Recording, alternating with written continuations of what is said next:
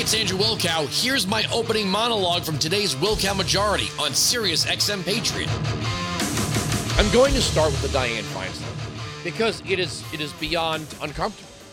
And now they're saying, well, we need age limits. Well, you're going to need a constitutional amendment. You're going to need a constitutional amendment. A simple piece of legislation cannot limit the age of a member of the House or the Senate. Now we have we have floors, we don't have ceilings. Okay, you have to be a certain age to run for the Senate, certain age to run for the House, certain age to be president of the United States. A simple solution would be to repeal the 17th Amendment and allow states to recall their senators who would have been appointed by their state legislative bodies, which is the original intent of the Senate, by the way.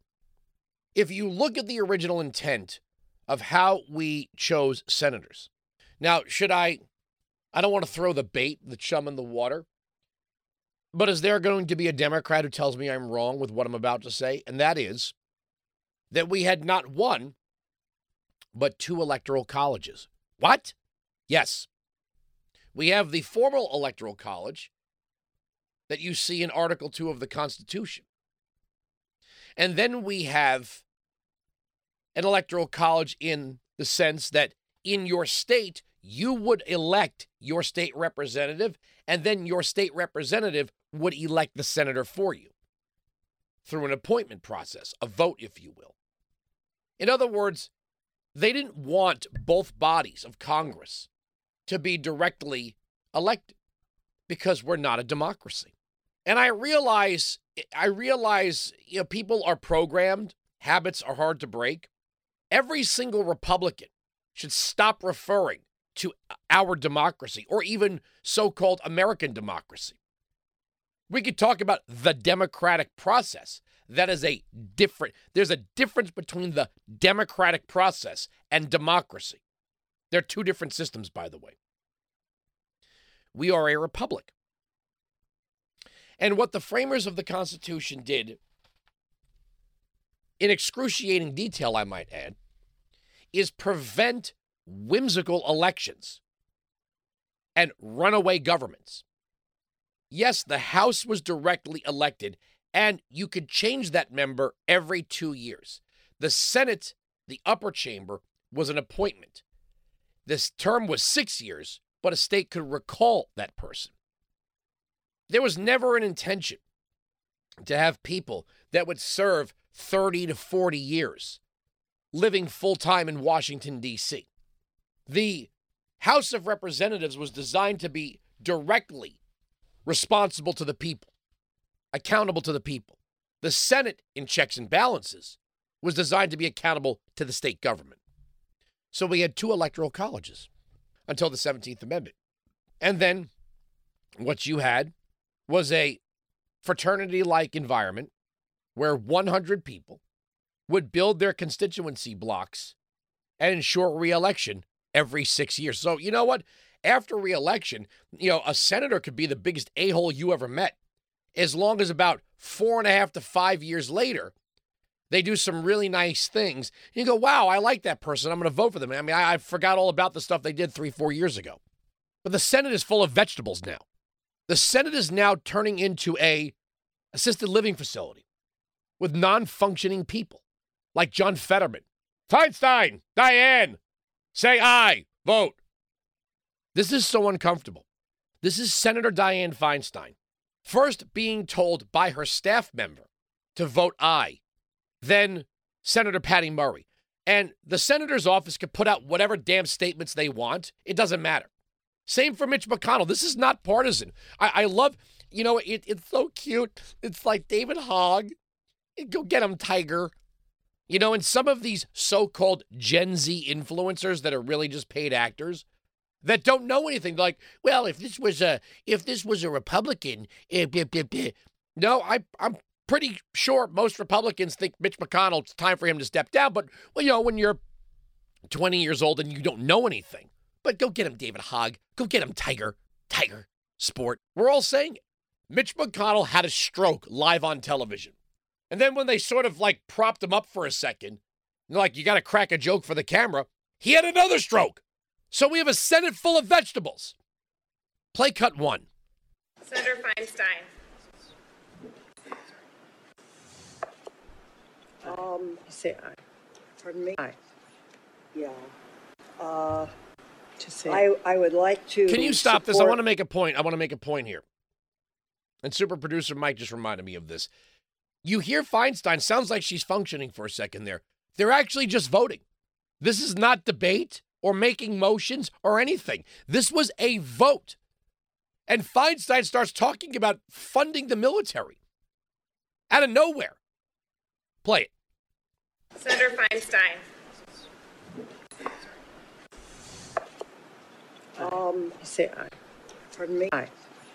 Yeah. Uh, To say. I, I would like to support a yes vote on this. Um, it provides 823 billion. That's an increase of 26 billion for the Department of Defense. And the- it funds priorities submitted. Yeah, just say aye. Okay, just Great. Sen- aye. Thank you. Just say aye. They should just attach some twine to her index finger and put it on a pulley, you know, and then hi, hi, weekend at Feinstein's. She's a vegetable. And this is, what are we doing to ourselves? We have non functioning human beings sitting in the upper chamber, the august body of our Congress and they can barely eat their their pea soup. These people don't need to be senators. They need to be on the beach somewhere. McConnell and Feinstein are not representing states anymore. They are just unwilling to relinquish power. Unwilling to relinquish their power. I said this yesterday. How many of you remember Ted Kennedy? They kept him alive. And the point I made about that, and same for John McCain. If we had single payer in this country, okay, Dianne, they will keep Dianne Feinstein alive as long as they can. As long as she, I, I vote for authorization defense. Should we? They will treat her and McConnell to the best of everything. Same for Jamie Raskin. I don't want Jamie Raskin to die from cancer, but let's let's be honest about this. This would never be afforded to you. If we actually allowed ourselves to be corralled into the cage that is single payer health care, you would never get the treatment that Ted Kennedy got and John McCain got just to keep them alive so they could vote. Same for Dianne Feinstein, same for Mitch McConnell you would be dead. That's the truth. Weinzig 695 Patriot 957 2874. So, um, the media thinks they got something on Ron DeSantis. They really nailed him to the uh, the wall this time, and that is racist African American studies in the state of Florida. Did you know? I read. Did you know that slavery was awesome? Slavery was awesome in Florida. I mean, man, it was a day at the beach or the river or the lake or whatever it was. Plantations, they weren't plantations, they were resorts. And people were just getting into shape, being out in the sun. Slavery was awesome. That's nowhere to be found in the uh, in the uh, in the course curriculum. But I am looking, and hat tip to Matt Wolking on on Twitter. He put up a a quote from the uh, from the approved of nationally, I believe, advanced placement African American Studies program, which was headed up by a woman named Dr. Tiffany Barber, who, by the way, is what? An art professor. Looking right here, the development committee, lead lead name, top name, Dr. Tiffany Barber, University of California, Los Angeles, a professor of art history. Well, we talk about how they're doing it in Florida, you know, hiring these these non-experts experts. Well, it's good to know this whole thing was cooked up by or in part by an art professor. Not a historian, an art professor. At the bottom it says Darius Young, Florida A&M University, Tallahassee, the uh, the historic black college in the state of Florida. But there are some amazing things in here. Some very very fascinating things. Let's play uh, real quick Ron DeSantis. Can you play Ron DeSantis? Uh, and this is if you remember the media, 60 Minutes, editing his comments, trying to sandbag him with the distribution of the vaccines early on, whereas DeSantis did it right. The most vulnerable and elderly got first in line. And no, he didn't distribute the vaccines through the donors at uh, at Publix. It was actually through Walgreens and the ones specifically closest to assisted living facilities. But play Ron DeSantis. Were there beneficial aspects to slavery? That's not what the curriculum says. What the do you curriculum- think? What the curric no, it- there's no, it's not. And the curriculum is very clear. You have, I think it's like 200 plus pages of all kinds of stuff that you can't read. That have you read it? So what's your opinion? Have you read it? What's You your? I'm you asking your but- opinion. But, you haven't read it, so I'm just just making that clear.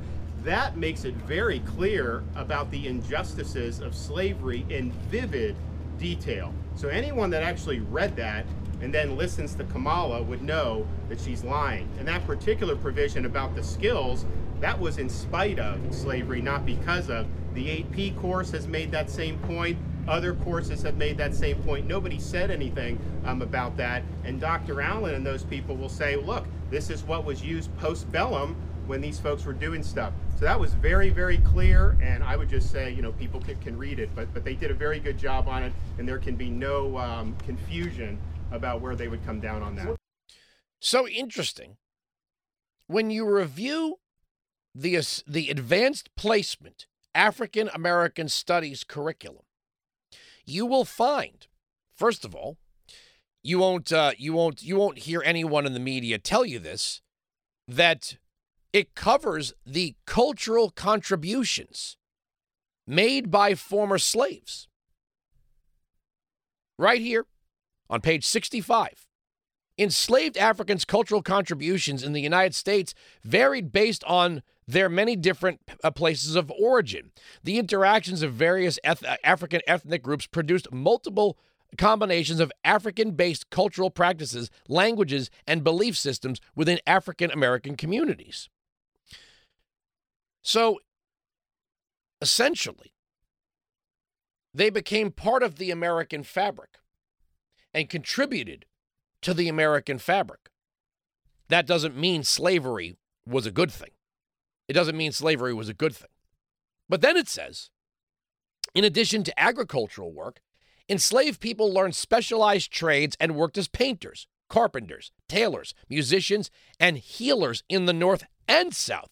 Once free, African Americans used these skills to provide for themselves and others.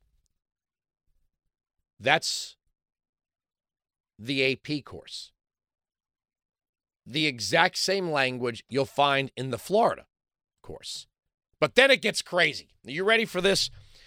If you are eating or drinking, put your food and drink down. If you're driving, grip the wheel tightly.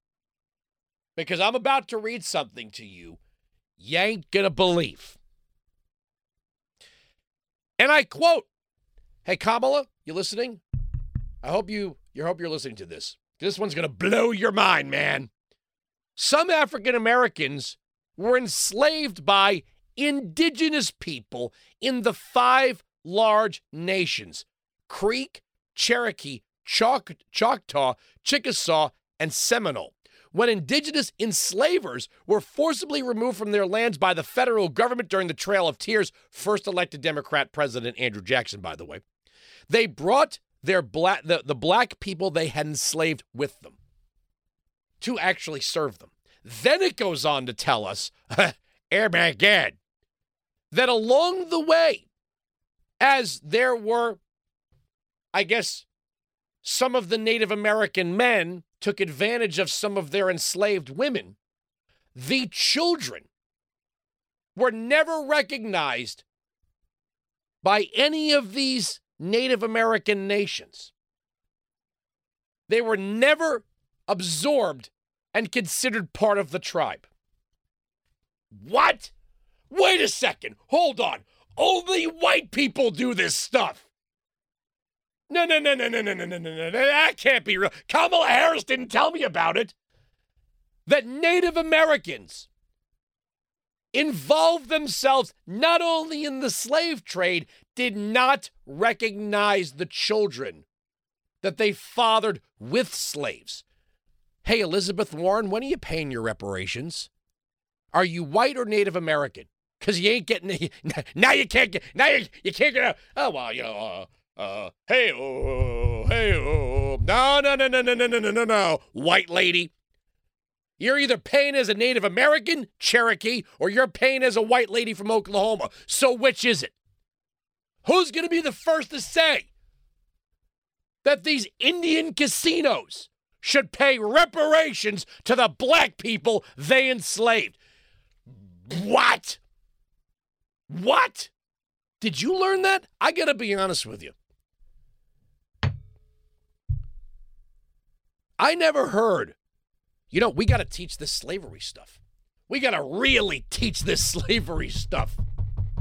I did not know that Native Americans held slaves and made them serve them on the Trail of Tears.